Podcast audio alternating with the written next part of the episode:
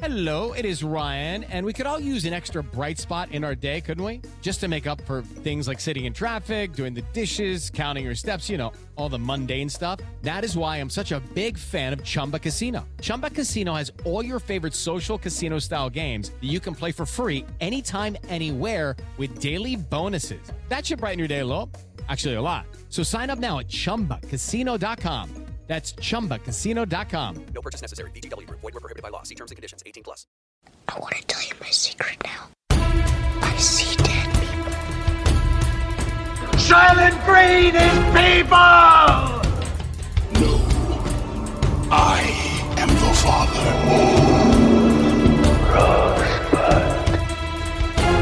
father. Rosebud. What's in the box? You maniac! You blew it up! Damn you all to hell!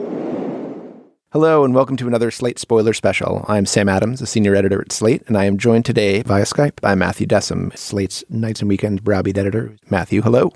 Hello. This week we are spoiling Dr. Sleep, which is a sequel to The Shining, both the Stephen King novel and the Stanley Kubrick movie, which are not entirely congruent. That is something we will be talking about quite a lot. It picks up for the most part in the present day, about 40 years after the events of the original movie, and we're still following Danny Torrance, the kid from that movie, now known as Dan, who is an alcoholic, kind of still struggling with his demons, literal and metaphoric. But before we get into the movie, there's another Slate show that we want to tell you about. It's called The Authority, Exploring the World of His Dark Materials.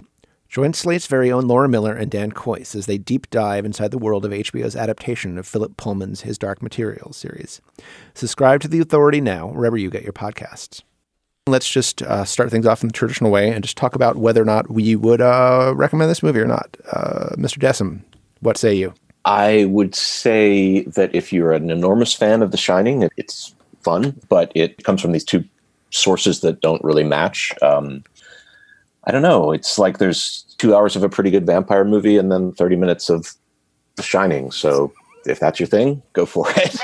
I mean, whose thing is that not? Really? Yeah. I think if you're a huge fan of the original Shining, meaning the Kubrick movie in this case, this will probably interest you. You may also hate it for that reason. So it's a weird kind of chimera in that respect as well. I know people who are real kind of evangelical Stanley Kubrick fans who are just like horribly offended at the existence of this movie, and particularly the fact that it restages some of the kind of iconic scenes from the original. I thought that part was kind of interesting. I think the adapter director, writer director of this, Mike Flanagan, is kind of an interesting figure. He kind of came out of the more straight horror world through movies like Oculus and Sinister 2, and has gotten some more kind of mainstream exposure recently, mostly on Netflix. He did an adaptation of Stephen King's Gerald's Game, and then did The Haunting of Hill House, which is kind of an adaptation of Shirley Jackson as a series last year. And so now he's doing this. I think he's like an interesting figure. I think there are good aspects to this. I also think the movie doesn't work. I think it is basically not very scary, which is a bit of a problem in this movie. It may have something to do with Warner Brothers releasing a horror movie in the first week of November, which is kind of an insane time to release it, and the kind of lousy box office returns sort of indicate that. It is not like a movie I regret having seen, but it's not one that I can't exactly recommend either. So hopefully, even if you don't intend to see it, you will stick with us through this exploration of it, and we'll tell you everything that happened in it, as you might expect from a spoiler special. So we start off in 1980, and we are shortly going to pick up with Danny Torrance and his mother, Wendy. But before that, we are introduced to the most significant character in this sequel to The Shining, who is a woman, so to speak, named Rose the Hat. Played by Rebecca Ferguson, as kind of an Irish woman. And so I very hard for me to not just call her Rose the Hat like every time, but I will do my best not to, although I just was literally kind of walking around my house the day afterward just going Rose the Hat like over and over again. But I apologize for any of our Irish listeners for my mangling of your lovely dialect. So anyway, we find Rose the Hat kind of by a lake in Florida somewhere, which is where Danny and his mother have relocated after the events of The Shining, the movie, getting as far away from that kind of frigid locale as possible.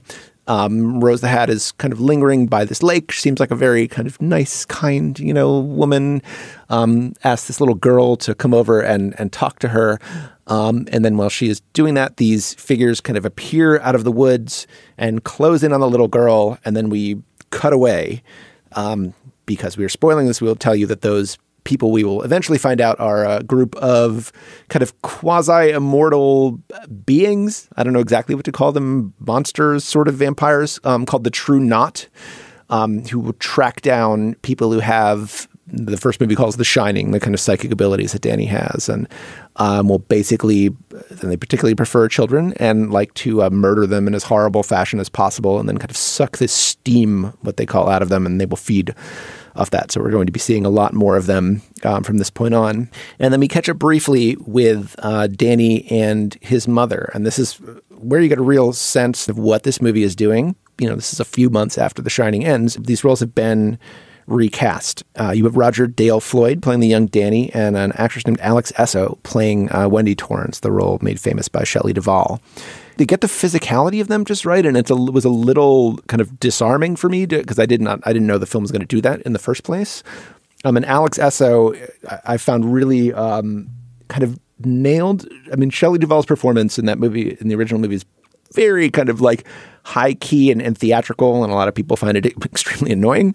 Our friend Bill Gutberry just wrote a great defense of it for Vulture, but she is kind of, Alex Essoe is kind of getting the essence of that Shelley Duvall performance, which is not an easy thing to get without, but not doing a caricature of it is in kind of a really interesting space. What did you think of that moment?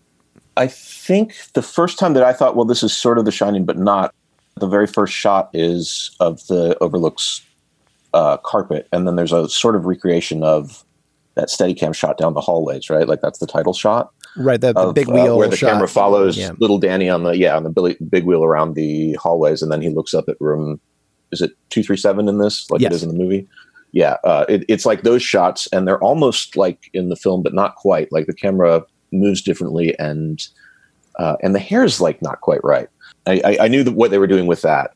So when Wendy showed up, I already was like, okay, they're going to use, you know, actors doing it there. What are your feelings about the original Shining? I mean, you were a person who kind of holds it sacrosanct, and I love it. I also liked the book. I mean, the thing about it is, like when I said, if you're a fan of The Shining, you'll like this. I guess the question is which Shining you're a fan of, because I could see also why Stephen King would not have loved Kubrick's movie, but Kubrick's movie's terrifying. I mean, I would say that was the one thing that I thought was, as you said before, was different. This isn't a very frightening movie, and The Shining really was.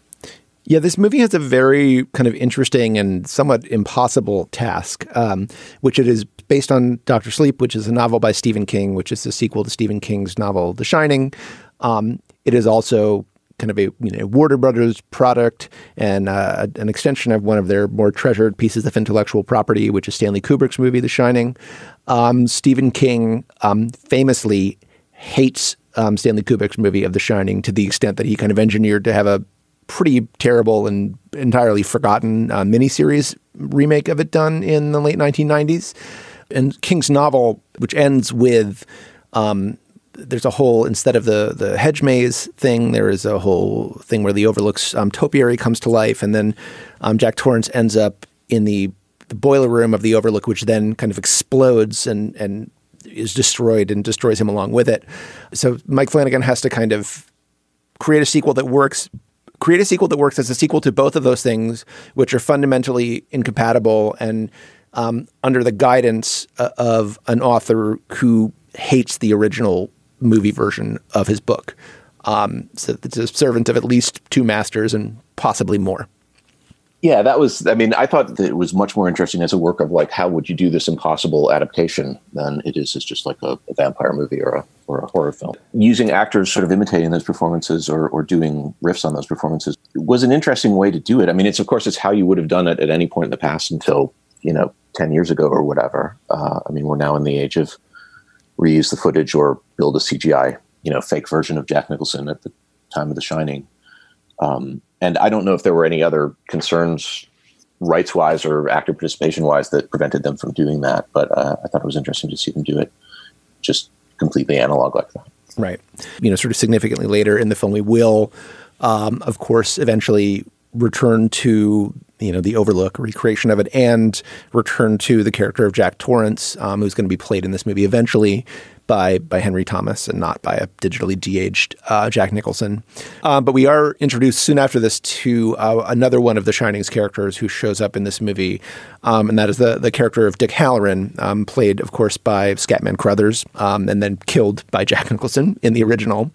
And he reappears here in the form of Carl Lumbly as a kind of guide to the afterlife, or, you know, still kind of a tutor for Danny in the ways of managing his shining. Dick informs Doc, as he still calls him, that, you know, the Overlook is, you know, more or less contained, but because of his shining, Danny is always going to be a target for the kinds of ghosts who visited him there. And in fact, we see one of them, the kind of naked old woman in the bathtub, reappear in Danny's bathtub. And Dick teaches him how to kind of create these boxes in his mind, which appear in the middle of the Overlook's hedge maze from the movie. And those are a way of kind of trapping those ghosts in there. So he uses his power. He's learned to use his power to kind of keep them at bay and contain them. But we get the sense also that he's going to be perpetually haunted by them. We see that comes true shortly after, because then the movie jumps forward briefly into 2011 and then into the present day, into 2019, where Dan Torrance, as he's now called, is first just a full-on alcoholic, then eventually a recovering alcoholic. He's been using drink to kind of suppress his shining, to, you know, not have to see these horrible things. He bottoms out in 2011 and decamps for small town New Hampshire, which is where he resettles, and that's where the bulk of the story picks up. And we should mention at this point that Dan Torrance, as he will be known for the rest of the movie, is played by Ewan McGregor in this, who is evidently with this and the returning to Obi-Wan Kenobi in the sort of he's in his retirement nest egg phase of his career. Yeah, accumulating houses. So. Yes. I mean, so what did you think of the kind of grown up version of Dan Torrance? And have you read Dr. Sleep too? Is that right? Yeah, I reread recently both of these books, and it's interesting because, again, it's in the novel The Shining, what Stephen King is interested in is Jack Torrance's struggle with alcoholism, and so writing a sequel to The Shining, what he's interested in is, you know, Danny Torrance's struggle with the trauma of the first novel and alcoholism. I mean, it's I think that works given the priors. I mean, given that that's what King is interested in and is trying to write about. If you never read either book and you were making a sequel to Stanley Kubrick's The Shining, you might land on abuse, but I don't think you would land on drinking, because it's not, Kubrick was not as interested in that as King was. Right, but that is a major... So I think it works, yeah, but I think it only works if you accept the fact that this is Stephen King writing about what Stephen King cares about from that story, not necessarily what you care about from the movie. And this ties in with a lot of the stuff that Mike Flanagan is interested in a director too. This is a huge aspect of The Haunting of Hill House, which he turned into I guess I would say faithless Shirley Jackson adaptation for Netflix. It has its charms, but it is not Shirley Jackson's Hill House by any stretch of the imagination. That series works in a kind of dual time frame. You have the kind of the action of the book, which is where these kids in this house are haunted by these ghosts who have been there, and then, you know, most of the series, kind of increasingly more of it, is concerned with what happens to these kids as adults. And one of them grows up and becomes a sort of author and writes a book called The Haunting of Hill House and becomes a success. Several of the others become, you know, addicts or of one kind or another. One of them ends up killing herself, which is the kind of the event that kind of precipitates the whole series. And the kind of running theme in that adaptation is, you know, horror movies are often focused on children. They're about kind of being afraid of the dark, about these things that scare you. And then at the end, the kids kind of escape and everything seems to be fine. But, you know, the Hill House and Dr. Sleep are really about, like, okay, like, you're out of immediate danger, but, like, you're fucked up for life if that happens to you as a kid. Like, your dad doesn't try to kill you with an axe when you're 5 and then everything's fine. So... picking up the story after 30, 40 years is kind of a way to really look at the lasting trauma of these kinds of things, which is an interesting, you know, the return of the repressed is such kind of a big element in horror, and it really comes to the fore in a story like this. And King, of course, like is, I mean, if you look at Haunting of Hill House as a Shirley Jackson adaptation, it's not, you're not going to be happy. But if you look at it as an audition for a Stephen King movie with all that generational trauma and, in fact, a character who becomes a Stephen King-like author, it's a masterpiece. But yeah, exactly. That's also the theme of It, which is the other sort of recent. Yeah, I was just going to say It is the other big thing where King messes around with this. So. All right, so we pick up with Dan in 2011 and in 2019, and he's kind of trying to settle down in this New Hampshire town, make a kind of steady life for himself, get some menial jobs. He runs like a kind of toy locomotive for kids that drives around this town square. There's this whole thing there. I wanted to ask you. There's this whole. They make a big deal about this town having this kind of small-scale replica of itself in the middle. It's called Teeny Town, and then like nothing happens with that in the movie. Is that a whole thing in the book, or is that's just a symbol? That's just a symbol. I think it's as simple as that. You would think, given that the Kubrick film, I mean, maybe it's a joke about the hedge maze model that is in Kubrick's movie, but. It doesn't have any plot significance. Yeah, I mean, I could make something up about that being about kind of replicating the past, or but it just doesn't. It just seems like a very big, obvious symbol that's not quite of anything planted in the middle of the story, and then they don't do anything with it, which is weird. Yeah. And in addition to running this locomotive, he is also, I guess, a nurse. I mean, I don't think they exactly specify, but he is some sort of health aide. Like a hospice nurse. Yeah, he's like a hospice nurse. And the title comes from the fact that he is primarily kind of using his shining now to identify when people are near death and to kind of guide them into the afterlife, because he can talk to dead people, more or less. He can see kind of the other side coming for them, and he is able to... comfort them, even go into their mind and soothe them telepathically. And so then he is given the name Dr. Sleep. And that is where that comes from. Since we are also introduced around this time to one of the movie's other major characters, I think the last one we have to mention, which is Abra Stone, played by Kylie Curran. She is a young girl in 2011 and a teenager in 2019 who's also has... like Dan Torrance, a very strong version of The Shining. And we see her in this kind of early scene using her powers to make all her family's cutlery float up near the ceiling. And by the time she's a teenager, she has kind of gotten more creative with it, but doesn't really seem to realize exactly what she has. And more importantly, she does not know that having these abilities and particularly using them is going to make her a target for Rose the Hat and the True Knot. So we've been given the idea that Rose the Hat and her band of psychic vampires or whatever we're calling them have been operating this whole time. But by the time we catch up with them in 2019, they've kind of fallen on hard times. This steam that they live on, that they have been torturing and killing, particularly children, in order to harvest this from them, has grown less powerful, less pure. They don't really know why. One of them says it might have something to do with cell phones. Thankfully, they leave it at that because I really don't want to hear any more of that theory. Midichlorians, obviously. Yes, but we are made aware that they are still kind of active and up to their bad ways because they track down a young man in Iowa at a Little League practice who turns out to be, I have to admit, I didn't even notice this in the film and had to see it in the credits, but it's played by Jacob Tremblay, which is sort of a... Yeah, that was a surprise to me too. Yes, but they offer him a lift after baseball practice as he's walking down these sort of cornrows, which might make you think of another Stephen King movie or Seven. But so they offer him a lift. He says no. Unbeknownst to him, one of the members of this True Knot is what they call a kind of a pusher. She has the ability to kind of, just tell people what to do and get them to do it. So she says, get in. He gets in. After that, they take him off to this kind of abandoned chemical factory or something, pin him down to the ground. And then there was like a fairly, I guess not graphic, but fairly kind of prolonged sequence where it is very clear that they are, torturing him with a knife and kind of, cutting into him because Rose explains to him that fear and pain purify the steam and kind of basically get them a better high.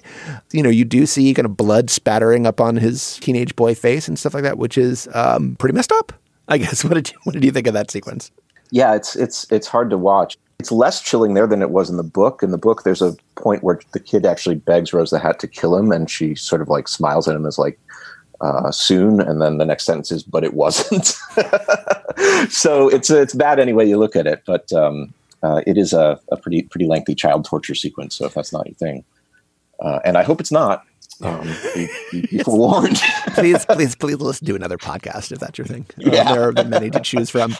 It is. And I think if you read, I used to read Stephen King books a lot. I've not read one in quite some time. You know, I read them as a child and a teenager, and I certainly remember he was someone who has no compunction about doing horrible shit to kids in his books, which as a kid I think was very compelling to me because I guess you feel like people are trying to do horrible shit to you all the time. So anyway, so poor Jacob Tremblay gets killed. That is all she wrote for Jacob Tremblay. But then Rose the Hat and co. kind of move on to, they realize Abra Stone is out there and that her steam is very powerful and pure, and they can't quite figure out where she is, but they know she's kind of on the East Coast somewhere. So they start heading that way.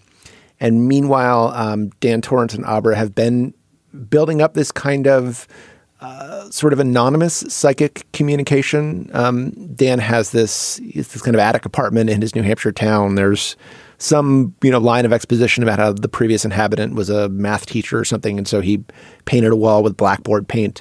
And then, one day he just starts realizing that he can communicate with this other person, not knowing who it is, but through kind of drawing messages on there, and then messages from her will appear there. So he and Abra are kind of aware of each other's existence, but not actually in contact. I got to say, this is the one part in both the movie and book where that didn't entirely ring true to me, because if you're Dan Torrance and as a kid you went to the Overlook Hotel and met all of these ghastly creatures, it seems to me that your response to like an unexplained psychic phenomenon would not necessarily be curiosity and excitement the way it seems to be in this. Right. Like the first message he gets from her is he wakes up one morning and on his blackboard someone has written "hello" with a smiley face after it, which... maybe that's a good sign, but I don't know that I think Danny Torrance would assume that. Yeah. I guess you maybe have to kind of read, that he shines, something about that, I guess, that he kind of assumed. But it is, it the certainly did it. Yeah. And it is when you, I watched the trailer for this movie, and I remember seeing that, and they made those shots seem quite creepy in the trailer. And, a kind of blackboard, crudely drawn smiley face in a horror movie can very much go either way. That is often not a sign of someone actually trying to smile and say hi to you. But this Dan Torrance makes friends, so that he's in recovery. He's doing good. He's able to reach out to other people. So there's a scene. There's a scene in here. The True Knot kind of eventually get a sense of where Abra is, and Rose the Hat. Decides she can astral project herself, as it turns out. I think this is one of the cooler sequences in the movie. She kind of flies through the air, vaguely Superman-y, but somehow different. She doesn't kind of have her arms extended. It's almost like she's kind of standing still and the world is moving around her or something. And that's just like a very cool, like kind of visually distinctive sequence. So she flies through the air, zooms in on Abra's house, walks in through her window upside down, and finds her room full of file cabinets, which is an idea that the movie just kind of mumbles a couple words about, I assume is a bigger thing in the book. It's the way that Abra is visualizing, and also Rose the Hat, the inside of someone else's mind. So it seems like the person who owns the mind has some say in how it's decorated or whatever, but it's essentially she's going through Rose the Hat's memories is the idea there. Right. Or actually, the filing cabinet scene we're in Abra's mind, and Rose the Hat is trying to go through Abra's memories, and it doesn't work out. Yeah, so Rose the Hat is going through Abra's memories. She's going through these file cabinets. She turns around and sees Abra sitting there. She's wearing a wig, and her face is blurry. She's kind of disguised her appearance. And at that point, this metal file cabinet basically kind of starts trying to eat Rose the Hat's hand. Slam shut on it. She can't get herself free. At that point, Abra manages to go into Rose the Hat's mind, which is sort of kind of like a library, but more like a kind of, Harry Potter or like Library of Alexandria kind of deal, like with, like a big cathedral with lots of little filing cabinets. Now she's rifling through Rose the Hat's memories and learning about her. Rose the Hat is trying to pull her hand free, and it basically is kind of coming out of the drawer in pieces. It reminded me a lot of Gerald's Game, particularly just reading the novel and getting to the word degloving and experiencing like a full body shiver. So her hand is kind of being pulled out of this thing, like one layer of flesh at a time. It's completely disgusting. Maybe the goriest thing in the movie, which maybe tells you a little bit about the movie too. But that's when she, Rose realizes that Abra is sort of like a foe that she hasn't really encountered before. I mean, they've gone after a lot of psychics before, but she just has a level of powers that they have not gotten to previously. And is that explained at all in the book, or is that she just kind of is that way for some reason? It's like X-Men have different powers. Some people have this. Right. And Danny is like that in the original too. I mean, Dick Halloran kind of explains to him, like, there are a lot of people have like a little bit of The Shining, and they kind of just, they get a feeling when it's time to play the lottery or something like that, or not to get on a certain plane. But Danny is special. Like, he has this, superlative version of him. That's what makes him so, vulnerable to the ghosts at the Overlook and eventually kind of like a beacon to the True Knot as well. Hey guys, it is Ryan. I'm not sure if you know this about me, but I'm a bit of a fun fanatic when I can. I like to work, but I like fun too. It's a thing. And now the truth is out there. I can tell you about my favorite place to have fun: Chumba Casino. They have hundreds of social casino style games to choose from, with new games released each week. You can play for free anytime, anywhere, and each day brings a new chance to collect daily bonuses. So join me in the fun. Sign up now at chumbacasino.com. No purchase necessary. VGW Group. Void where prohibited by law. See terms and conditions. 18+. I wanted to ask about the True Knot as well. I don't know how they're portrayed in the novel. In this movie, there are several of them. Some of them you really have to look in the credits to even know. There are several of them in the movie. They have names like Grandpa Flick, Barry the Chunk, Silent Sari, Short Eddie, Apron Annie. Several of those that you would have to look in the credits to even know what the characters' names are. They're really just people who are in the background of a lot of scenes. But they do seem to have taken some trouble to kind of make them, slightly kind of, multi-ethnic and different ages and stuff like that. And Rose the Hat herself looks a little bit like, she's got a little bit like a sort of 1978, like Stevie Nicks vibe going on. She's got like, she's got her hat, she's got like kind of turquoise jewelry and beads in her hair and stuff like that. But it does feel to me like this is basically a group of people that Stephen King kind of wrote as like traveling, like kind of Roma clan of like breath stealers, and then was like, oh wait, shit, that's racist now, like I have to do something else. So what if I made them like one's Irish and one's Native American and then the others are white? Like, did they signify that way to you? Because that just felt very like... Yeah, that's exactly it. I mean, they're a modern version of that Roma myth plus the vampire myth. I mean, the thing that we haven't mentioned is that there's another thing about the True Knot, which is that people who have some amount of psychic power, who have a little shine, or however you want to put it, like vampires, they can turn you into a member of the True Knot if you have that power. And we see them do that to a woman at some point early in the thing. It seems like a really painful process. But so in the book, the idea is just basically that for hundreds and hundreds of years, they've been traveling around the world.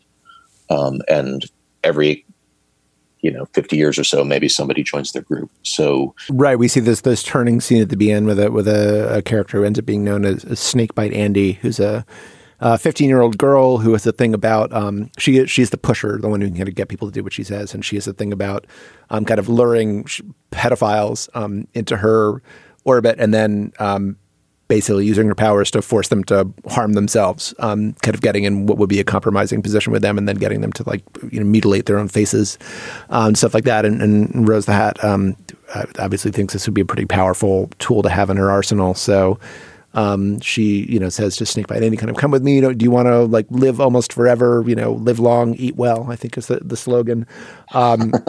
They open what's kind of this like magical, thermos of death that they use to collect the steam. She snorts it, and kind of says later, like, oh God, I felt like I died. And Rose Hat says, well, you did. So they kill her without telling her they're going to kill her, but then she is reborn as one of these, True Knot people. And then does not seem to have any regrets about her career choices after that. So to return to the plot, by now, Rose the Hat and her group know that Abra exists. They know that she is this very powerful, very tasty psychic whose steam they want to feast on. So they're trying to track her down. And at the same time, Abra and Dan, who by now have kind of joined forces, they want to find them as well. And they decide that the way to do this is to Abra needs to get a hold of an item that belonged to the dead boy, Jacob Tremblay, the baseball player, because one of the members of the True Knot held it for a while. And so she can pick up emanations from that. So Dan Torrance and his AA sponsor, who's played by Cliff Curtis, then have to go out to Iowa and dig up this baseball glove. And they leave Abra at home with her family. While they go out and do that, they bring the glove back to her, and she is able to kind of make this psychic connection and see where they at, see that their True Knot are on the way at that point. And then they decide they're going to set a trap for them. And that leads to this kind of confrontation in the woods where most of the True Knot is wiped out. It turns out that despite being kind of quasi-immortal vampires, all you need to do is like shoot them with a rifle and they will dissolve. So Ewan McGregor and Cliff Curtis dispense with most of them. But unfortunately they realize that one of the group is still missing, played by Zahn McClaren, who you may know from Westworld. And so he meanwhile has kidnapped Abra, killed her father, and is taking her back to Rose the Hat. Do you want to talk about what happens next? So Crow Daddy, which is the name of this a member of the True Knot who's kidnapped Abra, is keeping her drugged in a way that prevents her from using any of her powers, and driving her back. And they actually sort of have a conversation. She's relatively amiable since he believes he's won, although he's angry about everyone else being killed. And what Dan Torrance manages to do is sort of travel into Abra's mind. Dan Torrance possesses Abra and then uses her to... Although she doesn't have any psychic powers, Crow Daddy is not particularly worried and is not wearing a seatbelt. So she just grabs the steering wheel and drives him into the into a tree, at which point he goes through a windshield and dies. She does not. Psychic vampires are also very bad at wearing their seatbelts. Yes, they are. It's very strange because they seem to have... I mean, this is not a movie. If you're somebody who likes horror movies for like learning the rules of their universe, this is not the movie for you, because... the psychic powers that people have are whatever psychic power is narratively necessary at that moment. And the vampires too, it's not, they seem pretty mortal. They just don't age. But they also don't seem particularly worried about being killed, which I would think you would be if you were torturing children and could be killed with a bullet. Anyway, he goes through the windshield and that's the end of that. At which point... Poor Crow Daddy. We barely talked about you. I know. A short, long life. Short on screen and long in years.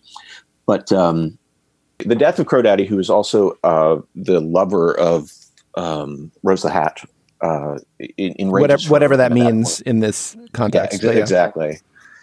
Yeah. She's enraged by his death and by the death of the rest of them, and at that point, she is hellbent on tracking down Abra. So she goes on this big steam bender. She kind of takes all these canisters that she's been saving for the group, and because there is no group more, she just like snorts all of them, becomes super powerful and very dangerous. And Dan kind of realizes or gets some sense that this is going on, and realizes that for reasons that don't entirely make sense, except that that we're going to get to the fireworks factory, decides that the only place that he can finally defeat Rose the Hat and make his final stand is, surprise, surprise, the Overlook Hotel. So Dan and Abra go on a road trip to Colorado, and the first thing that you see that is recreated from Kubrick's movie after the opening credits there is sort of helicopter shots over the same lakes that are used for the opening shots of The Shining. And they arrive at the hotel, which is still standing, but has been condemned at some point after Jack Torrance's death. Right. And as you explain, that's sort of an odd and slightly inexplicable move, given that, the history of the Overlook is far more horrible things have happened there than a man attempting to kill his wife and child and freezing to death. People have actually been murdered in significant numbers in this hotel, and it was fine. But I guess they hit a breaking point at some point and shut it down. So the Overlook Hotel is now also a haunted house, which is a Mike Flanagan thing after Hill House. And it really does look like if you were going to design the haunted house version of that hotel, what it would look like. In the book, the reason that they go to the Overlook is a lot more prosaic, and it's because Rose the Hat is there, because they bought the ground where the thing once stood, the True Knot has, and put in a mobile home thing. Like the Roma, they're migratory, but they travel around in lavish RVs. So there's a reason besides shining nostalgia for them to go there. What did you think of these moments? I mean, we've gotten, as you said, you know, really from the beginning of the movie, we've gotten like little peaks of the Overlook. Here and there, you know, sort of brief recreations of some of those, you know, incredibly famous, kind of indelible scenes from Stanley Kubrick's original. But this is where they really go whole hog on that. And for, you know, to a certain extent, like the last half hour of Dr. Sleep kind of effectively takes place inside The Shining. They have, you know, meticulously recreated. I think there are a couple shots that they actually just swiped, like the shot of the blood kind of gushing out of the elevator, but they've recreated a lot. They've recreated a lot of the locations and hallways. They've, you know, recreated, you know, shot for shot some of the some of those moments, even just images that you immediately recognize, like when Danny, you know, when Dan goes up to a door in the Overlook and you see, you know, where one of the panels has been busted out. I mean, you know exactly what room you're at. You know what happened there. How did you react to that? Was that kind of like interesting or weird, or that feel kind of creatively sterile to you? Like, well, I mean, I feel like the nostalgia you can get out of like, here's The Shining again, was pretty effectively mined in Ready Player One. And the first time that I realized that they'd recreated a look at that was more of a shock than this. This one, I was impressed. I think the first thing that they recreate that's just straight from the thing is that they stop for gas at the same gas station. It's literally like a gas station in the movie where Dick Halloran, I think, rents a snowmobile or something that they had rebuilt. What I liked about it, I guess, is not that it was just, oh, they've rebuilt the sets, which you could do. I mean, that just takes money, but that it was sort of like, we've rebuilt what this place would look like if it had been sitting exposed to Colorado winters. I mean, it's a very like bizarre thing. And I had a lot of mixed feelings about it, a lot of which I think are more complicated than the film itself. Like, I started to think about, there's a scene, we kind of mentioned the introduction of Snakebite Andy before, and there's that scene at the beginning where she has coaxed this pedophile to meet with her so that she can kind of get her revenge on him.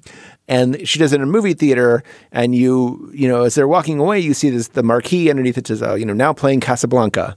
And it's like, oh, you know, what a wonderful homage to like a great, you know, old Hollywood movie. But then you also kind of, or at least I realized, and I'm sure you know this too, you know, Casablanca, like The Shining, like Dr. Sleep, is, you know, owned lock, stock, and barrel by Warner Brothers.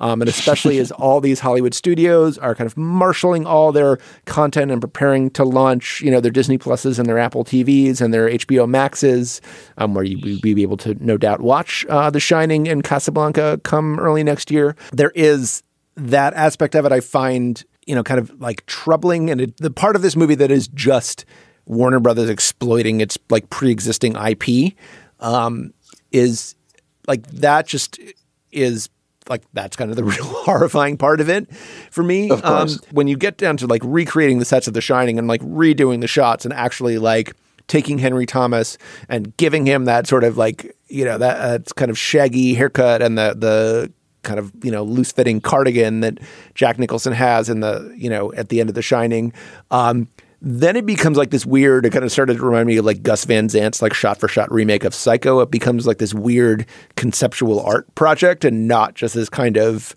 this like sterile recreation of it. Like, you know, like Rogue One or something like that. I don't know how in touch with the weirdness of that this movie is, and how much of it is just like kind of Kubrick fanboyism. But it's... Right.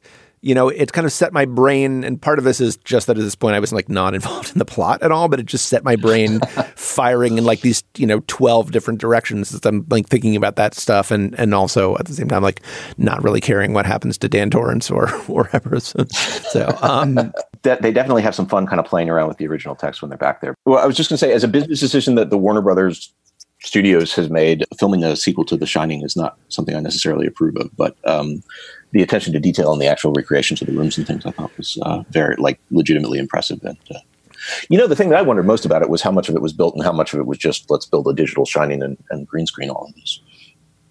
Right. I mean, that's a good question. I mean, I know Mike Flanagan is like kind of a practical effects guy when he can be. There's an episode of The Haunting of Hill House called Two Storms. It's kind of the midpoint of of the series, and there it's a lot of it is like set in kind of a funeral home where they are burying their sister Nell, who dies at the beginning of the series.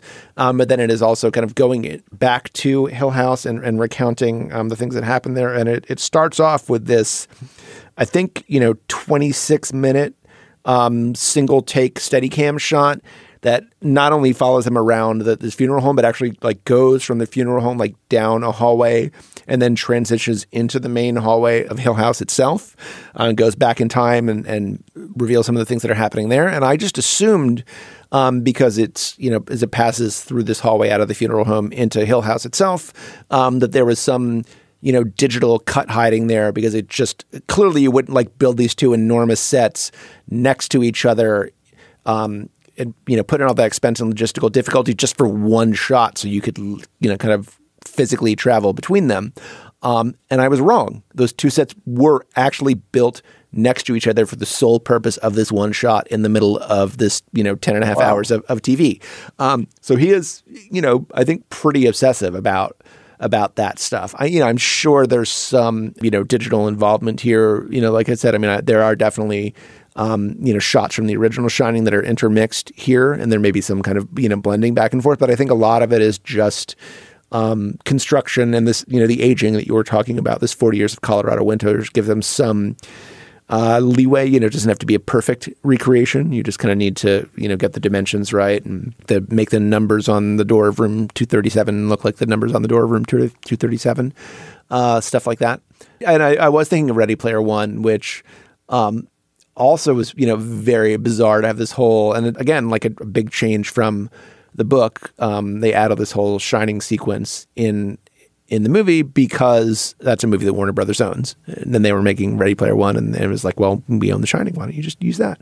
And I have a lot of deeply ambivalent feelings about that movie as well, but I did, and I do end up feeling after seeing Dr. Sleep that it was at least a more sort of interesting, thoughtful, if not, again, not totally successful, kind of reckoning with just what this era of kind of endless, remakes and reboots and IP mining and extensions and everything else, the kind of, creative cul-de-sac that is pushing us into. And it felt like Dr. Sleep is kind of doing that, but not necessarily thinking about it as much. Well, yeah, it's kind of interesting actually, because if you think about what King was doing when he wrote the novel of Dr. Sleep, it's not intellectual property that would be particularly valuable to Warner Brothers, except for them owning The Shining, because it's in a different world. It's not a sequel to their movie. So I'm sure Flanagan. Well, actually, the film didn't do very well at the box office, right? But if Flanagan found a way to get them to monetize The Shining that they did not have before, he would be a hero over there. Yeah, it's, better a Shining sequel than no Shining sequel, probably, as far as Warner Brothers is concerned. I think it was projected to make $25 million at the U.S. box office and made 14 or something like that. So that's a pretty, $25 million was not that big to begin with, but that's a pretty dramatic difference. And it's, it's not going to go up from there. So I think it's kind of a, box office dud at this point. Horror movies are notoriously steep drop-offs. They tend to have big opening weekends and then vanish, and this one did not even have a big opening weekend, so it's pretty much done. As someone who's interested in Mike Flanagan, I think it was interesting to see, it's interesting to me to see him get this, big, huge toolbox and be able to do this, build these huge sets that he can do these huge steady cam shots down, and the fact that he has to be rebuilding Stanley Kubrick sets in order to do that is... partly just, it's just it's just kind of the world we live in, which is unfortunate, but it is also, this is, it's 2019. This is where we are. If you have to meticulously recreate, the work of an earlier filmmaker, and that's the only way you can make movies, you could do worse than to do Stanley Kubrick's, but yeah, I agree with you. It's sort of depressing that that's where the money goes. All right. So anyway, so we are, building now to this final confrontation between Dan Torrance and Rose the Hat. Dan has, decided that the Overlook is the place to stage this. He's not really explained why. It doesn't seem to make a lot of sense. There's some sort of connection between, the True Knot and the ghosts in the Overlook, but they're definitely not the same. The the True Knot are corporeal figures who physically kill people. They are not ghosts, but they are both kind of attuned to the same, you know, psychic bandwidth or something. But anyway, so you know, Dan has lured Rose the Hat there. Abra is there as well. She is, you know, Ben waiting outside, but you know, runs inside when Rose the Hat shows up, and so they build to this confrontation. We end up back in the same giant hall with Jack Torrance's typewriter, you know, kind of still there on the table in the middle of it, the one where he typed "All work and no play makes Jack a dull boy." As Rose the Hat is making her way towards the Overlook Hotel, we have, you know, what is probably the most, you know, direct reckoning of this movie with the legacy of the original, which is, you know, Dan Torrance is kind of making his way around the hotel, metaphorically revisiting old ghosts, and then he literally revisits one because he steps into the ballroom, pulls up to the bar to have a drink, and behind the bar is a figure who we will eventually quickly come to realize is the ghost of his father, Jack Torrance. Jack has been, as we know, he was always been the caretaker. He's still the caretaker. He's still tending bar there, hasn't any guests in a while. But he offers Danny a drink. And this is where this, you know, the alcoholism theme that you were talking about before, Dessem, comes back in. Yeah. So they, he's at the bar in the Gold Lounge, and they sort of recreate the alcoholism scene from the movie and book of The Shining, in which this figure of Lloyd the bartender convinces Jack Torrance to have a drink, which is what sets him on his way. In this case, it's not Lloyd, although he says his name is Lloyd. It's clearly his father.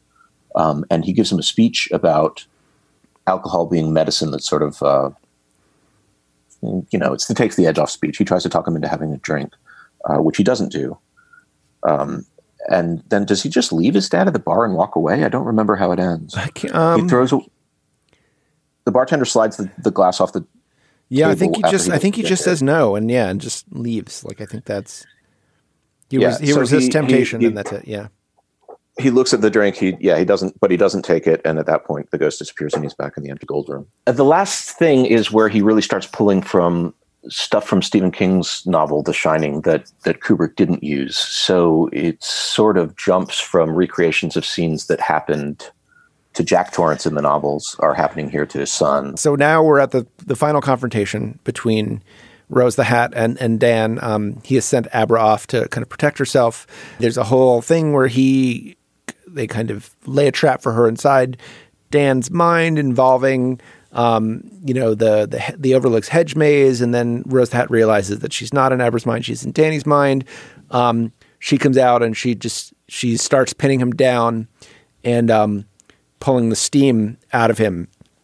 And that's when she, you know, she goes into his mind and sees all these boxes, that he has been trapping the ghosts of the Overlook in for, you know, the last, you know, 30, 40 years. And as she's pulling the steam out of him, she sees these, you know, boxes in his head. They're, you know, elaborately decorated. She thinks they must be very special. Dan says they're not special. They're starving. And he opens up all the boxes, and then all the Overlook ghosts come back, the ones that Dan's been seeing around the hotel. So, you know, the twin girls and the original Lloyd the bartender and the old lady and all the other, you know, figures, all the sort of, you know, Halloween costume party people from the original movie sort of stick their hands not only around, like put their hands not only on Rose the Hat, but sort of inside her. They kind of stick their hands under the skin on her face somehow and just like pull her apart, and she vanishes in a puff of steam. And that is the end of Rose the Hat. But it is not the end of the Overlook Hotel. Yes. Dan Torrance is not doing great, and the hotel, these ghosts, having taken care of Rose the Hat, possess him and send him after Abra, who is a valuable target for the hotel, just as she was for Rose the Hat. And they recreate in the original book of The Shining, there's no hedge maze. Jack chases Danny around through the hotel with an axe, with a roque mallet in the novel. In this case, it's an axe because it's an axe in the movies. But they recreate those sequences the way that the original book ended, this time with our hero, Ewan McGregor, chasing, you know, Abra, the main character, around like that. And they sort of recreate the end of the novel, which is that Jack Torrance in the novel is supposed to maintain the Overlook's boiler room. When he's possessed, he forgets about it. And that's what happens here. We see in a flashback that As they arrived at the Overlook, Dan went to the basement, turned on the still functioning boiler and set it to blow up. And then, having been attacked by Rose the Hat and possessed by the hotel, has forgotten all about that.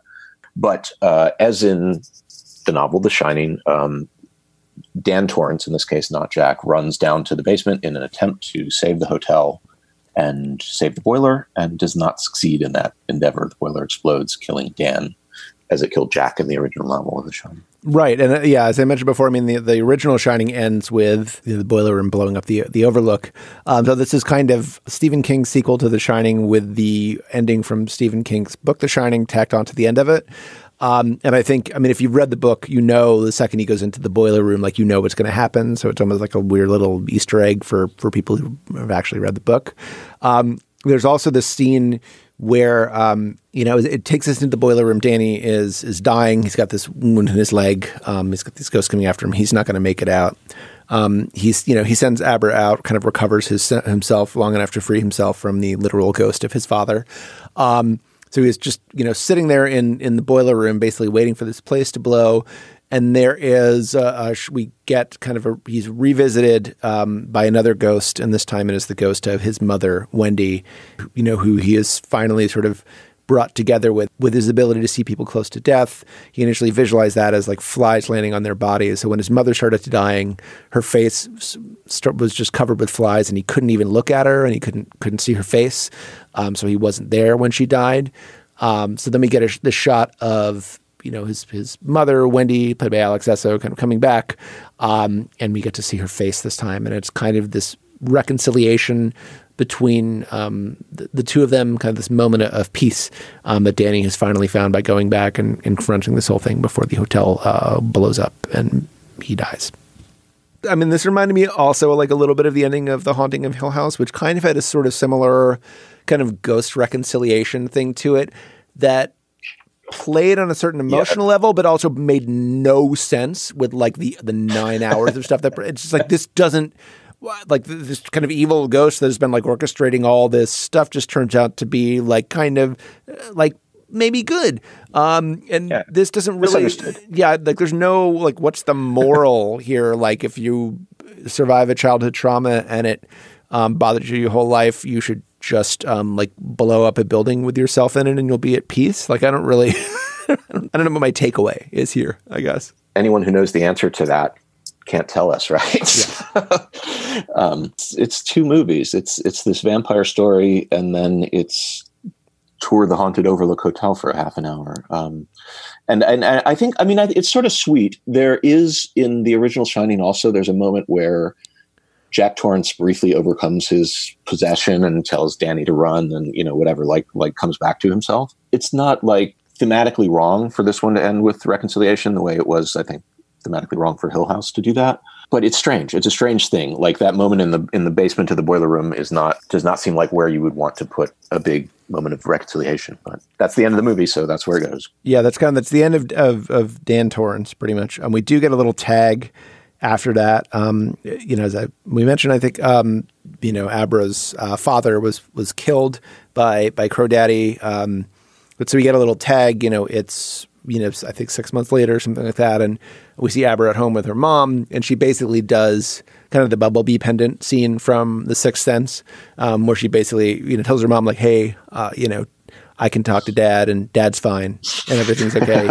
He doesn't matter. It doesn't, he's not upset that like a quasi immortal demon being stabbed him in the chest with a kitchen knife. Everything's cool. You know, dead people are fine with it. Yeah. That's, and then we see in the final callback, as we see once again the rotting ghost woman who Dan, I guess, let out to kill Rose the Hat, and has not been successfully somehow, even that the Overlook blew up, is still around and now is haunting Abra. And the last thing we see is her preparing to put the old lady back in a box. And scene. I think it's a really interesting movie if you think about it as just sort of like, how on earth would you reconcile these stories that don't end in the same place and aren't really about the same thing. But it's, if it's, you're looking for a movie that is like terrifying, this isn't it. Yes. Or quote unquote makes sense. Yes, also true. All right. Well, thank you all for listening. Thank you, Matthew Dessem, for joining me today. Thank you so much for having me. I had a great time. Yeah. Please subscribe to the Slate Spoiler Special podcast feed. And if you like the show, please rate and review it in the Apple Podcast Store or wherever you get your podcasts.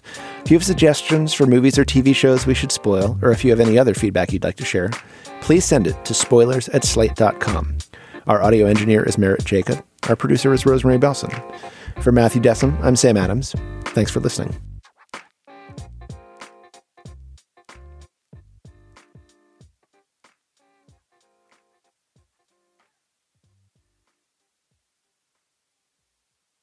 It is Ryan here, and I have a question for you. What do you do when you win? Like, are you a fist pumper? A woo-hooer, a hand clapper, a high-fiver. I kind of like the high-five, but if you want to hone in on those winning moves, check out Chumba Casino. At ChumbaCasino.com, choose from hundreds of social casino-style games for your chance to redeem serious cash prizes. There are new game releases weekly, plus free daily bonuses, so don't wait. Start having the most fun ever at ChumbaCasino.com. No purchase necessary. VGW Group. Void where prohibited by law. See terms and conditions. 18+.